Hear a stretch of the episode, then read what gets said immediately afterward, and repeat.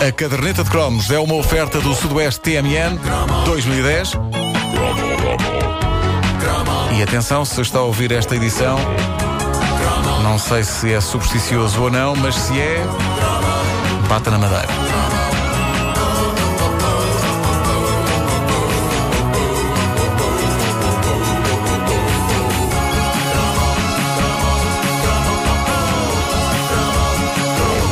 As avós encarregaram-se de nos injetar desde tenra idade com um líquido verde. Não. Só algumas, não, não.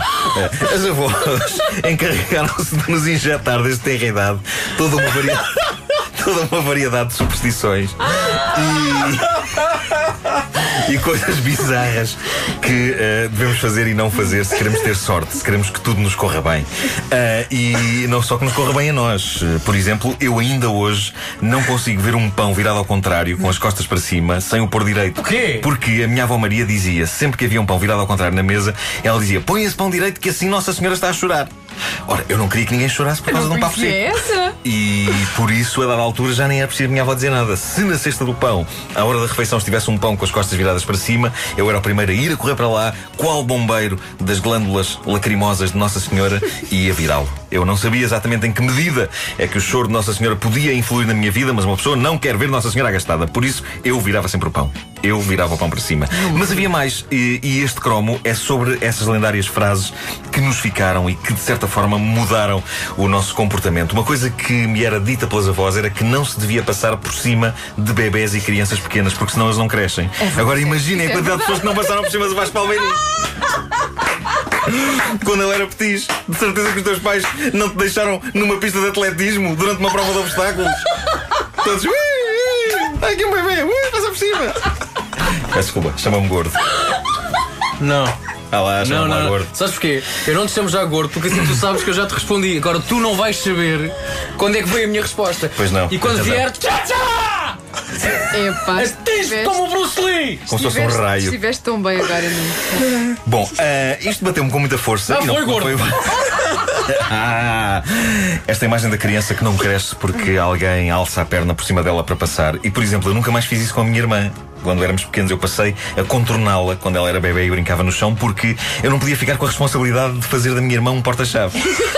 Mas eh, traumático foi quando uma vez um colega passou por cima de mim em salto. Eu fiquei aterrorizado com a perspectiva de não crescer e ainda insisti com ele: volta a passar em sentido contrário! volta a passar em sentido Sim, contrário! porque as avós Eh, diziam isso. Diziam que era a maneira de desfazer o enguiço. contrário, desfazia. Exatamente, claro, claro, exatamente. claro. Outro clássico: se alguém te varrer os pés, Ah, não é? casas. Não casas, sim.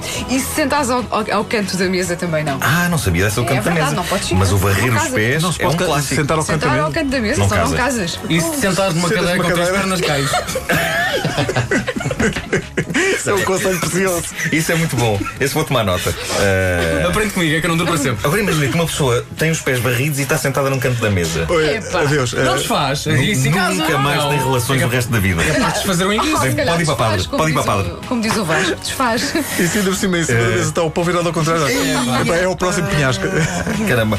Mas eh, eh, esta história do varrer, se varrer os pés, se alguém te varrer os pés não casas, acaba por ser útil para pessoas que casam por conveniência, como gente da nobreza ou pessoas de determinadas culturas, como a, a cultura indiana. Se estiverem muito contrariadas por terem de seguir a tradição, podem sempre pedir a alguém: pá, passa-me uma vassoura nos pés. Porque se tudo correr como diziam os avós, não há casamento para ninguém, certo?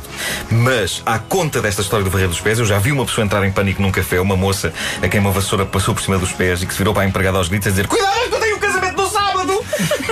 E o pânico dela foi de tal ordem que eu fiquei com a sensação que, que a relação causa e efeito entre o varrer dos pés e o cancelamento de, de um casamento era a mesma que a relação causa e efeito entre uma pancada com o cabo da vassoura na tola e uma dor de cabeça. É incrível. Outros clássicos, pisar cocó, é sinal de dinheiro.